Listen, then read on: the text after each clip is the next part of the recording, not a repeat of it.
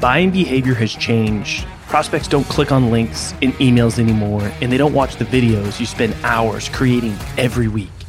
Instead, send personalized gifts and memes using Vidyou. You can quickly create engaging, personalized content that immediately grabs your prospect's attention, helps you stand out in the inbox, and does it all without forcing them to click anything or go anywhere. Head over to vidyou.io slash salescast to sign up for free and spend less time getting your messages across and more time selling.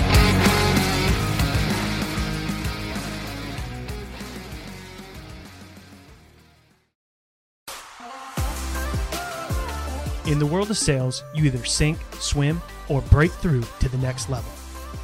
My name's Colin Mitchell, and this is Sales Transformation, a new kind of sales show designed to bring you through the epic, life changing moments of elite sellers so you can experience your own sales transformation.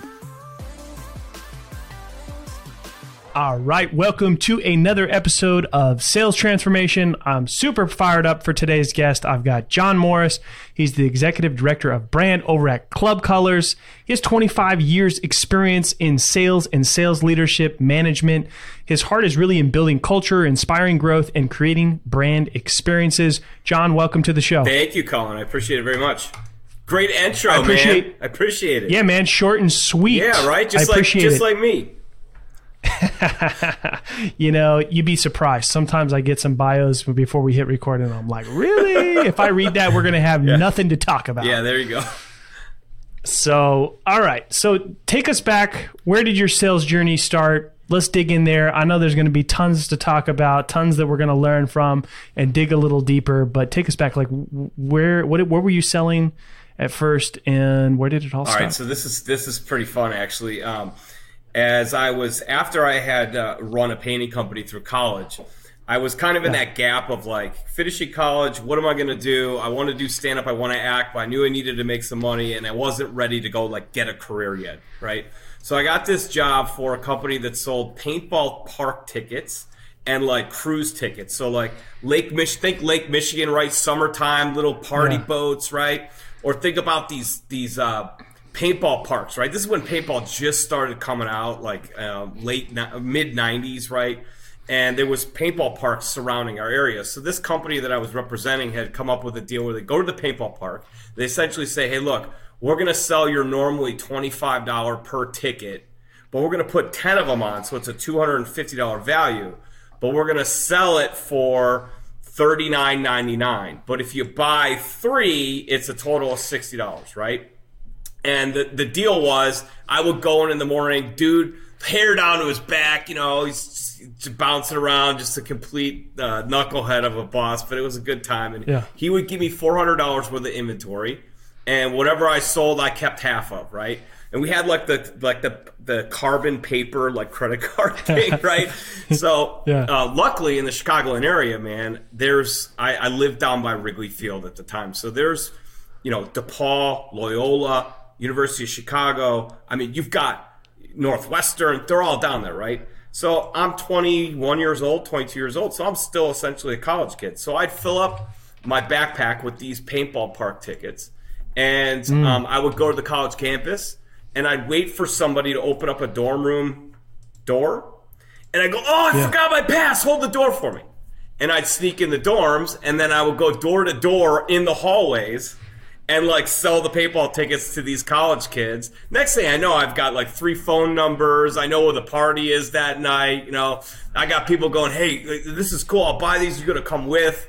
And uh, that was kind of where the journey started. And I got that. I was like, "Man, this is pretty cool." Like, if if uh, you know, if you got a really good presentation and some energy, you could convince people to do some stuff. I mean, it was a total hack. It was a kid, but um, I recognized right there that I had some skill set to persuade and influence people. Here's the mm. amazing thing. I had never once been to the paintball park, had never played paintball, had no idea what a paintball park looked like. But man, I painted a picture about those paintball parks. I, I heard heard one story about how there was, you know, like cars flipped over, and I'd heard some stories and I did a little bit of research of what they might have looked like, and I painted this picture of, you know, you and your ten friends are gonna go out there and you're gonna be, you know, hide behind trees shooting each other. I just painted this amazing picture. And then what I figured out was if I taught them how to make money at it. So what I taught them was if they bought three, right, for sixty dollars, on each ticket it said twenty five dollars. So it was a $25 value. So I said, if you rip the ticket off and you sell each one to your friends for 10 bucks, they think they're saving 15 bucks. You're actually building up a whole bunch of money because you bought, you know, you bought 20 of these for 60 bucks. So now you're, I'm teaching them how to make money. And then I said, then you throw a party with the extra cash. Now you're the coolest guy on the campus. And that was Oh, the wow. sales presentation. Wow, wow. So uh, there's a lot of little gems in there, right? A little bit of storytelling. Yeah. Um, you know, uh, um, also it, it's almost like you built your li- own little MLM yes, that's what I did. I'm like, paint paintball park empire. Yes, I had the guy who was actually running the MLM teach me and kind of hustle me that you go sell it and I'll take half, you take half, right? And he's killing it. And then I taught them how the the customer, uh, which was another you know college age kid, how they're gonna make money. So I figured out like, hey man, do you like to throw parties? Hey, you want to be the cool kid? Hey, you want to pick? You want to be the guy that's like the the the the head honcho of the crew? So I'd figure out what their want was, and then I'd figure teach them how to ultimately um, buy it and sell it back and make their money back plus some profit. Yeah, but you also knew how to tie it back to what they cared most, right? Is Yep. that like status, being the cool guy, throwing the party, having extra cash to do that, which had nothing to do with paintballing. However, it you know, uh, it, you got to know what motivates people, Yep. right? And you can you can influence people to do things if you know what the most important thing is to them. Yes, it's the value behind the product, right? I mean, the product of going out to the paintball park, right? Was it is what it is. You're gonna go play the game, whatever. It's all the it's all the reaction. How cool your friends are gonna think you are that you came up with this idea, that you that you uh, spearheaded this idea, and then afterwards you show them this amazing time, and then you buy the beer too. Like you're the coolest friend ever. And the reality is, you actually you know broke even on it, but they think that you know you're spending big on them. So you know, Yeah. Little bit of little bit of a, a, a hustle. I obviously have learned that you've got to be a, a lot higher level of a salesperson. But at 21, that was pretty creative. I thought. Yeah, yeah, absolutely. And it sounds like you were having fun doing it too. Oh yeah, oh yeah. my, my I, I would say my favorite part of the, the story there is that is some pretty innovative door to door. I always love people who've done any sort of door to door, Yeah. right? But usually door to door um, is like selling, you know, Cutco knives or like knockoff Cutco knives, right? But like, you know, making your way into the dorms and door to door in the dorms is pretty interesting. That's the first time I've heard that one. Well, you know, I used to go door to door in Chicago, right? And just about everybody had, um, you know, in the mid '90s, had a no soliciting uh, sticker on their door. People would always say, "Didn't you see the no soliciting um, sign on the door?" And I would always say, "Well, those are the ones that I always go into because that means that if I'm able to get my story across, you're just putting that sign up because you're somebody who far too often says yes." so you're putting that up to protect yourself from saying yes. So once you hear this, I know you're going to say yes, and they would giggle, right? And then next thing you know, then 9/11 happened, and you couldn't get it door to door on anywhere, um, you know, at that point. But back in the back in the day, going door to door, um, man, I would get phone numbers. I would find out where the parties were. I'd make some sales. I would have guns pulled on me. Almost got stabbed. You know, made some friends. It was you never knew what was going to happen in a day. But all I knew is if I cleared out my inventory. And if I did it by noon, I was done. I could either go back and get more inventory, or I could be done for the day. And depending upon how nice of a day it was, would dictate whether or not I went back for more inventory, Yeah, or if there was a party to go or to. if there was a party to go to. yep, or get inventory, then go to the party. that, that. That might be a better idea. I probably should have done that. See, you're thinking. I sh- I missed out on that. Yeah. All right. So that's kind of where you cut your teeth, Yep. right? I mean, from there, where you're like, man, sales is for me, and, and what was next, or or did you take a different different turn? What I recognized was I had that in my back pocket, still chasing the dream. Dream fails, not good at it, not good at stand up. Did wasn't really as passionate about it as I thought. I just like to be funny because I like to get attention, right? And you know, uh, but it, you know, it didn't seem like it was going to pan out as a career. Talked to a buddy from college um, who was also a best friend from high school. His older brother is going to work for this consulting firm. Has been there for a year and a half. Is just absolutely crushing it. We've got a similar personality. He thinks I'd be strong at it. Sets up an interview. Next thing you know, I'm I'm in the inside sales department, and um, you know I'm making 300 dials a day, uh, reaching Woo. out. oh yeah, you know that it's interesting nowadays. Um, you know, I don't want to be the old guy on, on the call, right? But when I hear folks that have all this uh, automation and uh, dialers and you know things that scrub out the leads and the and the dead numbers and all those things, man, I was I was calling out of a file folder like this with people's pen marks all over it. Somebody called it four hours ago. It had been called 17 times in three weeks you know, and you, you, you get the guy on the phone. he's like, "Where are you from?" And you tell him, and he's like, "What is wrong with you people?" You know, it was back in those yeah. days before all these things were invented to, to assure you yeah. that you didn't run into that, and you had to figure out how to overcome that. So, you know, if you made 300 dials in a day, you actually only were getting off 10 presentations. You were getting hung up on and told to kick dirt. Um, it was a yeah. different animal. So, those of you that are young in sales, you're very privileged. Yeah, there's a lot of fancy tools, and I, I use a lot of them, and and and, but I also started, you know, manual. You know, my first sales job was like, here is the phone. Yep. Here is your script. Yep. And here's a list of names to call. And don't use the CRM because it doesn't work. Yes, exactly. like, well, we used to have them on three three carbon copies. So we had white, yellow, and pink. And at the time, the inside sales manager who thought that he was, you know, uh, like right out of um, Boiler Room. I mean, and he kind of was. I think he was Boiler Room before Boiler Room was Boiler Room. I mean, I think that Ben Affleck's character was, him. I mean, he's that was that good. Just yeah. deck to the nines and had the voice like this, eh, right? And just was like high energy. He would take the the one lead, right, and he would split into the three piles he go to three yeah. different reps and give the same exact leads to three reps. Well, none of us knew this. He's like, fresh leads, man, fresh leads, fresh leads. You're all calling the same stuff. And it was just a race to see who got there first. So you're on the phone with a client, and the guy goes, hang on, I got another call coming in. And then he comes back on the phone and he goes, I'm talking to a guy from your company right now and then you look over and you're like, Bruce, hang up! I'm already out with that guy, right? and you know, and it's just a complete race to that, and you know that it was fun though. Those, you know, getting down and dirty and just into it. It wasn't really good for reputation of the organization, man. But you learned a lot about how to overcome objections and kind of think on your feet. Um, yeah. You don't get to, the objection. How to deal with getting your teeth kicked in? Oh yeah, yes. this is my third set. yeah. Yeah. Oh man. Yeah. So all right. So um, I mean, it sounds like that was your first inside sales job, right? Very different from, you know, knocking on doors, you know, sounds like maybe you learned some good things and bad things there. Kind of you know, like my I, I had an interesting job. journey in that I went to the after nine months. Um, I was not a big numbers guy. I was a high. My sales were quality sales though. Like I got pretty good engagement, I got a lot of detail, and I found pain, and that allowed me when I handed off to the next level to increase the odds that we were going to engage in a bigger project, and that was how our company made money.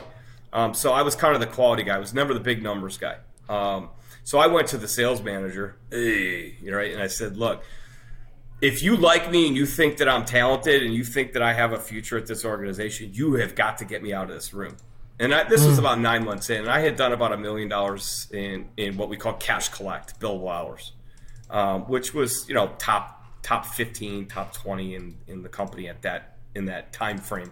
Nothing huge, but decent enough.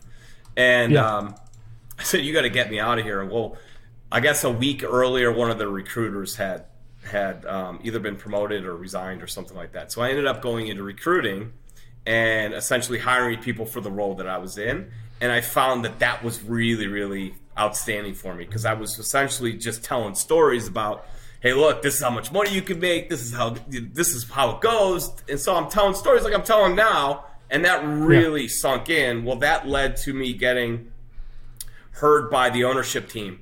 Um, they could listen in on calls and, and just kind of see you know how people were were presenting and what the quality and what, if they were living up to standards and whatever. And I guess uh, father son team were li- listening on the call, and they decided that they needed a new sales executive for one of the regions. I got the phone call, and next thing you know, I'm, I'm running a um, a region at 24, 25 years old, um, and kind of handed the keys. And these are outside salespeople now. Now, here's the amazing thing: other than the door-to-door paintball and cruise tickets, I had never done outside sales. So now I'm going to manage a team of outside salespeople, and I've never done outside sales. I had done inside sales and recruiting. So that was a bit interesting to be able to sell my sell my skills and attributes to a group of people that have been doing it for 10, 15, 20 years. Wow. And was I'm sure there's some challenges that that came in that experience. Well, first off, you know, when you're 25 years old, um, and everyone knows your age because you know um, you're kind of squeaky voiced, they've probably seen you at meetings, and and you know you you know they're like so tell me about your family. You're like i just i just got out of school. Right? So you know you yeah. you, you kind of got that. And then you know you're talking to somebody that you know is going in and interacting with business owners is 50 something years old and probably left a career in banking or finance or or um, had their own their own business sold it now they're doing this as a consultant and now you're managing them. Um, i had to find my avenue for them. So mm. I figured out really quick it wasn't going to be teaching them. Um, what it was going to be is asking them a ton of questions and then making their answers essentially be their idea, right? So I would yeah. just ask question after question after question to try and figure out what it is that they wanted. And then I would essentially repeat it back to them and say, So if I can help you to do this, that would be awesome, right? And then I would make that my mission. Now, that might mean they wanted better leads. They wanted their leads better confirmed. They wanted a specific industry that to be in there. So if I could solve those problems, I knew I could win them over. So I would make that the focus. And then the other thing I learned really quick, you want to you want to win people over, put them on stage. So, so I was hosting I conference that. calls right to to be the trainer. What the heck was I going to train these people? I only knew a couple couple tricks, right? So what I would yeah. do is I would put them on stage and give them a platform to teach the other their peers and other people and i would deify them. Deify them meaning making them feel like they were superior at something within the organization.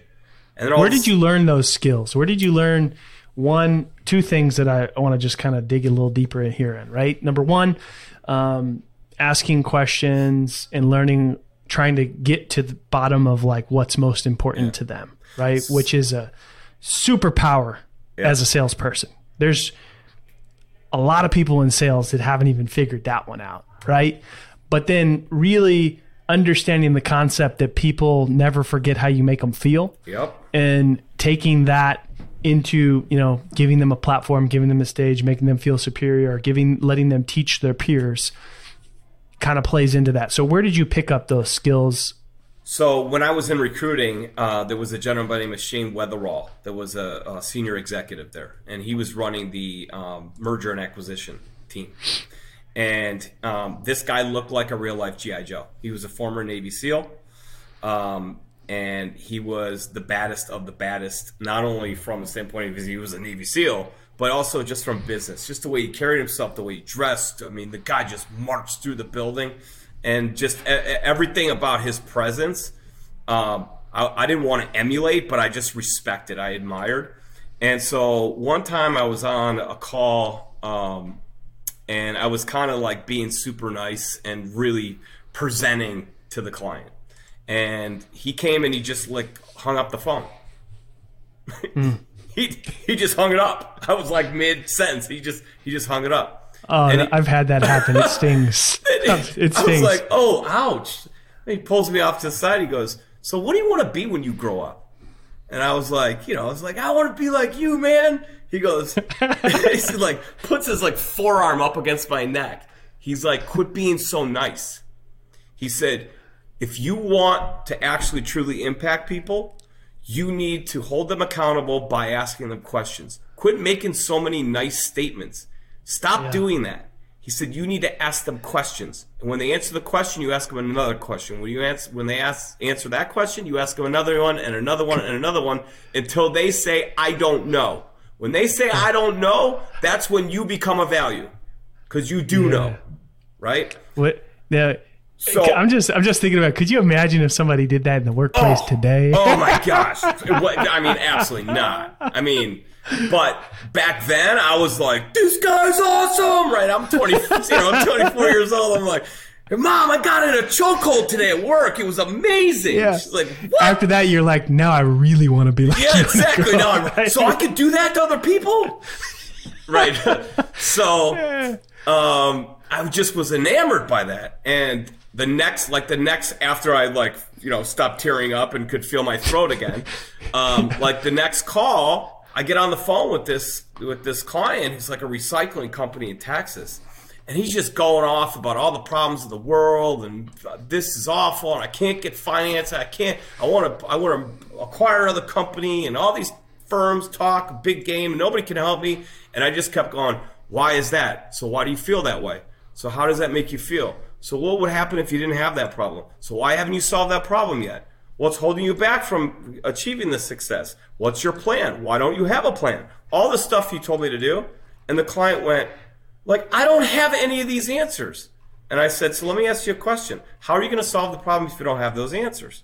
And the guy went, I don't know. Do you know?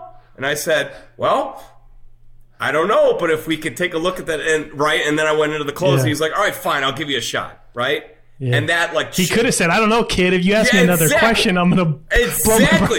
but it blew my mind. I was like, "Holy cow, that totally worked!" Now, oh, four weeks earlier, I would have been like, "Please let me have my guy come in and meet with you." Right?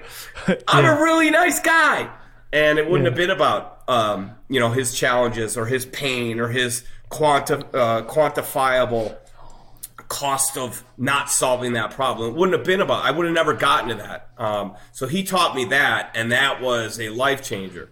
And then on the deifying part, I worked with another gentleman who that was his big thing. He could always get the client to open up by asking the client what their biggest strength was first.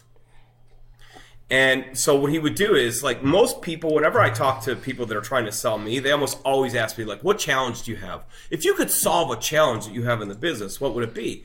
I don't mm. care who you are. I immediately get taken back. Like, who says I have a challenge? It's a it's a natural reaction. Like, who are you to assume that I have yeah. that challenge? Even though I have it, I know I have it, but I, you naturally do that. So I was always taught um, from that moment forward was you ask somebody what their biggest strength is, they're mm. most inclined to then be vulnerable and tell you what the weakness is. I'll give you an example. When I play golf, um, I'm fairly decent at golf, but my strength in golf is I'm really good off the tee. I'm long and, and accurate off the tee, and I can hit the ball pretty high, pretty far, get to stop. I suck at putting. Well, if you challenge me on my putting, like if you said, What's your biggest challenge? I'm probably not going to tell you that, right? But if you yeah. saw me hit a drive and went, Oh my gosh, that's absolutely amazing, I almost feel like I have to bring myself down a level because you're eventually going to see me putt, and yeah. I don't deserve that high of of respect, right? Yeah. So I kind of bring myself back down. So that was the analogy. Like if you ask somebody what their biggest strength is, their likelihood is they're going to tell you about that. If you build on that and get them to build up their own ego, they will, as a good human, typically bring themselves down a level and open up and tell you what that weakness is. And yeah. and then from there, before you pound on that weakness, keep deifying them on the strength. So I learned that in the management aspect as well. Like if you deify yeah. a rep, they'll tell you what their challenge is and how you can help them. Yeah, yeah. You're not gonna you don't want to lead with like, hey, this is what you're doing wrong. Here's how you're doing exactly. it wrong, yeah. and I'm going to help you fix it. Right? Yes. They're not going to list. You gotta. It, it's almost like. Uh, you know, good bedside manner. Yes, you know, one hundred percent. You know, you know, uh, um, and, and, and with a prospect, like in you know more of like a B two B context, like you know, you ask them, you know, what problems do you solve for your clients, or what are your guys' strengths, or how are you different than your competitors? Where do you stand out? How do you think? Like, there's just so many different questions that you can set that up and tee it up to frame it in that way to have a much more productive conversation. One hundred percent. I and I think that that's a much more human element. I mean, imagine walking into a bar and you sit down next to somebody who's a stranger and you just go, "Hey, what's your biggest problem?" like, what's your problem, man? yeah. You know? Yeah, you might get punched in the mouth. Like the, the, exactly. Right? Well, I don't have a problem. Like the natural, the more human, natural thing is is to say, "Hey, tell me something good, man. What's going on? What's up with you? Tell me something good, right?" And um, you know, I think people do that as an icebreaker, but I don't think they do that as part of their fact finding. Um, well, there's also there's also another piece to it too. Is like they really don't care. They're just saying it because it's something they were told to say. That's right. Right. So it even comes off not very authentic. Yeah. And well, if you don't also don't know what their strength is, you run into the the chance of them bringing that up as an objection later as well, and saying, "Well, I Yeah. don't need that because I'm already awesome at this part. So why are you even, you know, presenting that to me?" Um, so you know, it's it's part of that situation of getting getting all the potential hedges and objections out of the way, and not only their strengths and their weak uh, strengths, but in their weaknesses as well, and that increases your odds of of first off, um, eli- uh, you know, eliminating the client as a prospective client if they're not a right match right off the bat. You want to get to the no fast, right? You don't want to waste their time or yours, and then you know, so disqualifying is just as good as qualifying, right? Disqualifying Yeah. to save their time and yours, and then qualifying comes later. Yeah, yeah. I mean, here's what's interesting. Sometimes they might not even know what they're great at, but if you help them realize what it is, ooh, Ooh, you better. how powerful that is.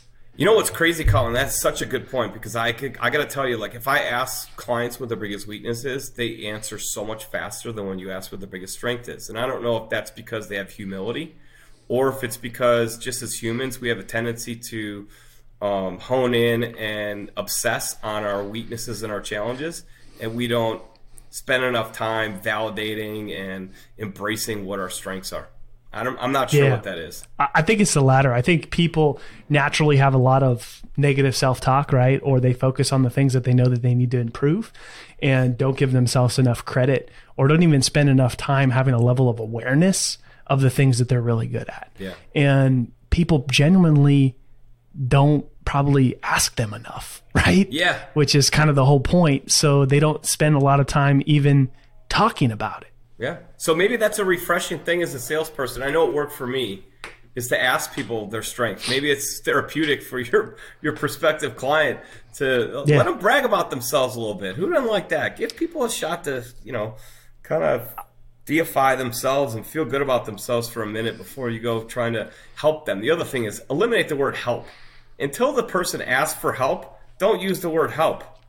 If somebody asks for help, then start talking about, okay, well, we can help you. But I always felt like when I said, well, we can help you to do this, people back up on you. Uh, and, you know, so I, I always, I always like to, the word, you know, we add value here. This is, this is an area where we tend to benefit others instead of saying, I can help you. I always talk about others. This is what we've done for others. This is how we benefit Yeah. others and make them come to you and then say, well, is that something you could help us with? And then you say, well, I'm not sure we can help you with it, but it certainly be something that we would look into and we could really investigate. And I wouldn't want to be presumptuous and say that we could help you until I could prove that to you. And I, I just think it's a, a little bit more of a gracious way of doing that without offending them. Tough to recover from offending somebody. Yeah, yeah. I like to frame it in this way. I like to ask people what their superpower is. Like, what's your superpower Yeah. as an individual or as a business? You know, uh, people like to think of it. I think uh, it kind of lightens the the mood with it a little bit, and they're like, "Yeah, yeah, I do have a superpower. My superpower is this." You know, um, so Have you had Yeah. somebody actually answer with a real superpower, like they actually had a superpower? yeah, like they fly and save the world at night. Yeah, that kind of stuff. I've had a couple of those. Nice. No, you know, everybody answers it a little bit differently, right? But it, it, it helps sort of set the stage of what they think they're best at, right? Um, and sometimes, and sometimes they really got to think about it, and sometimes that like the honest answer a lot of times like "I- I'm not sure. Yeah. And then it opens up for more questions to talk a little bit about the work that they do and the problems that they solve and how that benefits their clients and then helping them realize what it is. And that's super powerful. Well, I have a I have a challenge for anybody and all the people that listen and watch this. Write down what your super challenge is superpower is for 2022. You should know what your superpower is. I think that's really important. Yeah, yeah, I love it. All right, so let's fast forward a little bit. So, I mean, sounds like you learned a lot of things. Sounds like you had some, you know, decent mentors, uh, even ones that were willing to almost choke you out to prove a point to make you a better salesperson. Um, but you know, where did that lead you? You know, next?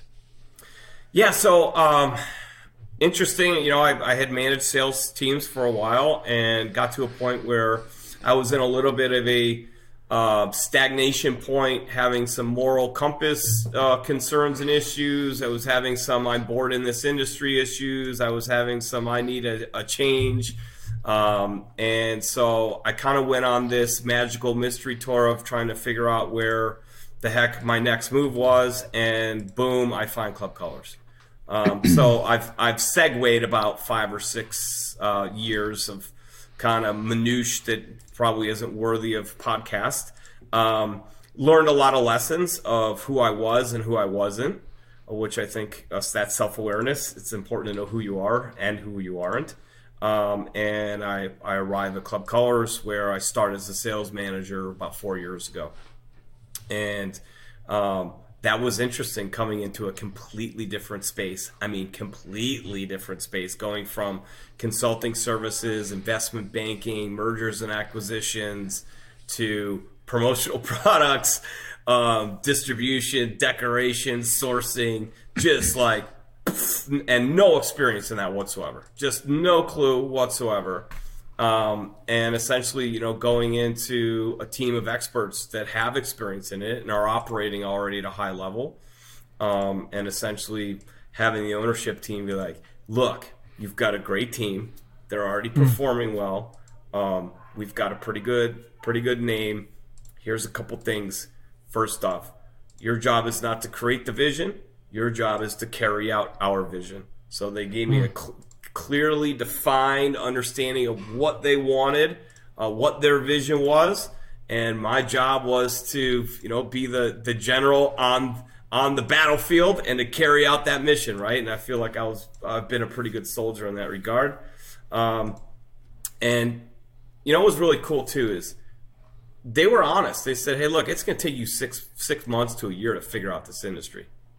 Like, so don't think you're going to come in here and start like making changes and advising people of how they should do this and do that. And man, they were right. I mean, there's there's a lot of intricacy to this industry, especially distribution of promotional products. You're talking about nine million different SKUs, right? I mean, God knows how many different things are. It's like you're not going to memorize a catalog. You're not going to memorize all those SKUs. Um, becoming a product expert is probably useless. So their big thing was figure out purpose over product. Purpose mm. over product. What's the purpose? First off, make the client the hero. Um, these people are event driven.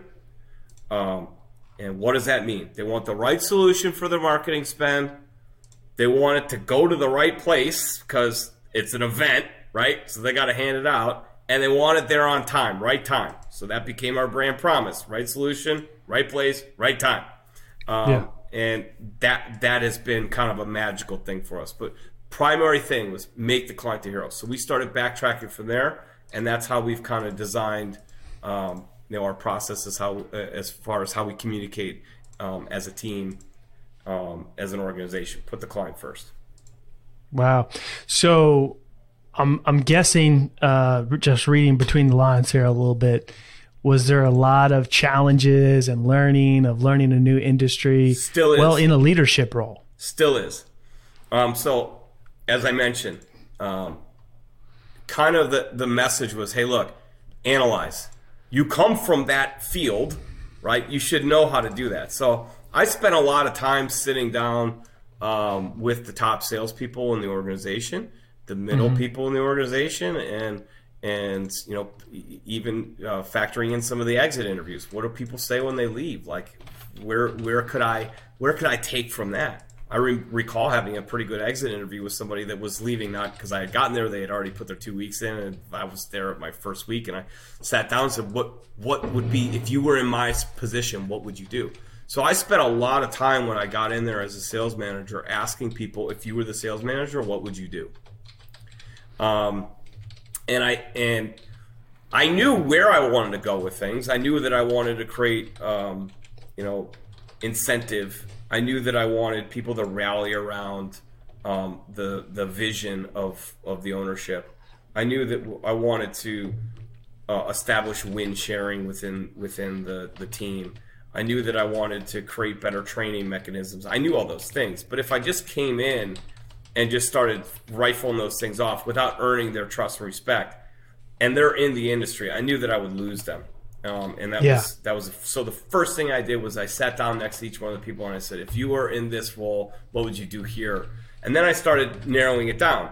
If you were trying to solve the freight issue that we have as an organization to to um, it a better uh, cost savings and more efficient for clients, what would you do here? And I started getting that inf- that information. Then if I would, you know, get approval to implement those things, I would make sure to give them credit. Yeah. That's big, man. Some people don't do that. No, I know. I've had a lot of sales managers that told me that they were going to give all the credit for the idea, and then they went in somebody else's office, took all the credit. My older brother taught me about 15 years ago. He said, "When you have an idea, make sure you document it, and um, and you write it down, so that nobody can take your idea and verbally go sell it to somebody else." So. Whenever I share an idea with somebody, you can you can be assured that I have it documented somewhere. Yeah. So even the idea of uh, telling you to go round down your superpower that has been documented. That was courtesy of John Morris. Yes. Um, so you know what I love most about um, the things you mentioned there, tons of good things, but the one thing that stood out the most to me is taking the time to get that feedback, even in exit interviews. Right? People move on for many reasons. Um, it can be good experience, bad experience, somewhere in between. Um, but taking the time to actually show that you care and get that feedback, because that feedback is so valuable. You know, uh, they really got nothing to lose when they're giving you that feedback. It's going to be pretty, pretty Yeah. real, raw, It's authentic. raw. Yeah. And by the way, they're not the only one who thinks that. They're just the only one exiting at that point leaving because of that. But they probably have talked to other people. You know this happens. People talk, they chat, and they go out to lunch, and other people can tolerate it. Um, and the person who's leaving apparently couldn't. So what ends up happening? You make that change. You find five or six other people are like, "Oh, good thing they did that." Yeah, and sometimes it's simple stuff that you maybe just overlooked. You know, you can't take every piece of feedback that you get and Yeah. like, oh, we're going to make some changes. Yeah. Um, but if you start hearing a lot of the same things, you're like, ah, maybe maybe we should take a look at that. Maybe there's some things we could do a little better here. You know, maybe uh, we can implement some things and you know save ourselves potentially losing other talent. Yeah. I think the key is just to have an open mind that if you're going to build a team, like somebody ultimately has to be the decision maker in the end. Um, but you don't have to come up with every idea. Um, you don't have to take credit for every idea. Um, and you know, um, you're probably best served to open up to other people and give them credit for the ideas. And you know, a great idea typically has five or six other people's viewpoints on it and different spins on it and versions on it so that there's a lot of ownership of it. You have a much stronger likelihood of getting ownership of it uh, if other people have had a say in it or have been involved in it and have received credit for it. Yeah, I mean, the thing is too, right? Is if you take somebody's idea and then take credit for it, uh, chances are they might have some other good ideas, and you're probably never going to hear about them, No, you will not. right? Yeah. Uh, all right. So, I mean, tell me about you know maybe some of the superpowers of Club Colors, like the work that you guys are doing. Um, you know, tell me what you guys do well, what you do for your clients. For those that maybe you know haven't heard of you guys, just give us the whole you know rundown. Sure. You know, um, it's interesting because we had talked about this back when I was leading the sales team. We had talked about like what's the answer when somebody says, "What's your superpower as an organization?" And I think Yeah. we all came to the agreement that um, what differentiates us in the industry is we run our business really, really well. The cool thing about the the leadership team and the ownership team and the management team is we all come from different industries. Um, and what we find is uh, that understanding of a multitude of different industries really allows us to understand the client um, and what their wants, needs, and desires are versus being experts in product in, in the industry, right? Like the product is the product. It's about solving business problems that exist. We just happen to use marketing and promotional products and, and brand management as the vehicle to solve problems that exist within a business. Like nobody goes out and decides if they're going to buy promotional products just because they got a thousand dollars laying around, right? Like there's something there's a reason why they're buying that. They're trying to create more exposure. They want to create an experience. They want to create a feeling. They want to be remembered. They want to stay front of mind. Um, they want to compel somebody to um, engage with their business they want to leave a lasting memory so somebody receives their phone call after that trade show whatever that that thing is they want a client to be retained and to stay with them and stay front of mind they want somebody to be third party persuasion for them and tell the story about how cool it is to work with. So there's all these reasons as to why people people utilize promotional products. Um, so we focus more on that, much the way that my interaction has been with Salescast. Um, you guys reverse engineered your presentation with me. So you talked a lot about what my outcome, desired outcome was as it related to club colors. What were we looking for? What were we trying to do? Drive drive um, attention for our brand, become um, have better brand awareness, become recognized on social media, where people finally understand our story. Well, we do the same thing in our approach. We want to understand, like, if somebody says, "I want a thousand uh, uh, polos," we don't just go, "Okay, great. What color?" We mm. want to understand who's it going to. Because we may say a thousand polos is not the right answer if it's going to that demographic, you want to go this way. Or a thousand polos might be, but maybe they're not Pebble Beach. Maybe they're Puma because it's all this demographic or age group, and that's going to go better over better, right? So we we start with. Um, you know, start with why type of thing. I get, I understand that, but we're looking for what's the desired outcome, who's the audience, and what feeling do you want to create. So, if I was going to tell you what our superpowers were, it would be two things. Number one, uh, we manage our business really, really well. And why is that a benefit to a client? Because you can count on us to get the job done, right? It's security. You know that we're going to get it right. Number two, it's we make people feel a certain way. It's it's rare that people interact with somebody from Club Colors, whether it be through a virtual, on a phone call, through email, or especially in the building, and don't feel an energy lift. They feel an experience. They get an experience and that's especially if they get especially if they get to go in the club, right? If they go in the club, baby, then it's a whole other thing. But even just coming in the building, like we call it the green court advantage because our color is PMS 360, which is a, that kind of lime green, right? Yeah. We call it the green court advantage. When people come into our facility, meet our ownership team, meet our, our management team, meet our screen printers, meet our accounting team, people feel something. And that's design that's by design that starts with the top. It goes through recruiting. We recruit people that can that can um, hang with that game that we have, that culture game. Yeah, man. All right. So before we wrap things up here, we didn't talk about this. I'm going out on a limb a little bit here, I like and I'll have to maybe ask for permission. Sure. Uh, I'd rather ask for forgiveness than permission, as they say. Amen right? to that. Uh, are we gonna let people maybe take the logo challenge? Yeah, absolutely. Logo Tell, challenge. I mean, for those that don't know what the logo challenge, listen up. Listen. So logo challenge, quick link. We put it on a Jotform. It's beautiful. You click the link. You go on there. You answer five or six questions. Put in your information. You select a product. We have products uh, from apparel to blankets, hats, sweatshirts, different things you can pick. Pick one product.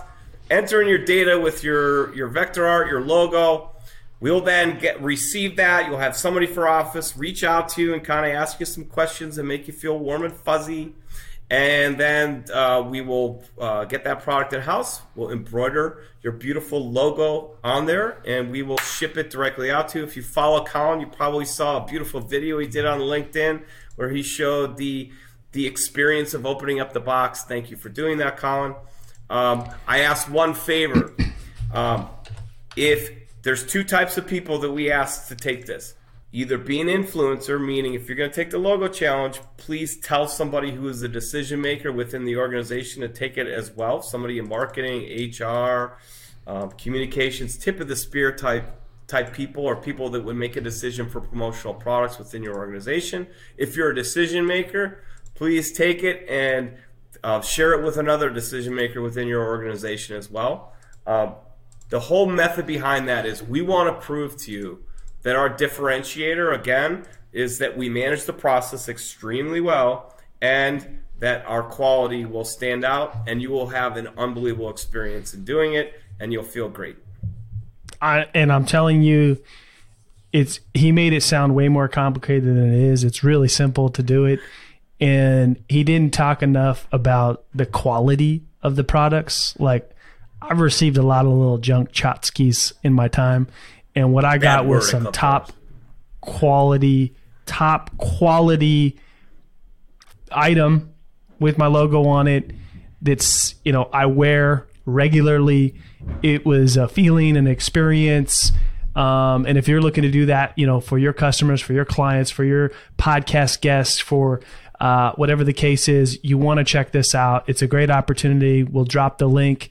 I'm glad that John uh, uh, approved of that. But Colin, t- I mean, check this out. So we we've got unbelievable vendors. Like this is Spider Right. This is from one of our partners at Alpha Broder. Thanks, Alpha Broder. I'm dropping your name in here. But I get stuff like this all the time. These are the types of things that we could source. We decorate in house. And again, um, for us, we're not ever going to be um, a company that is about just moving products, right? We like to consider ourselves the premium within the industry. So yeah.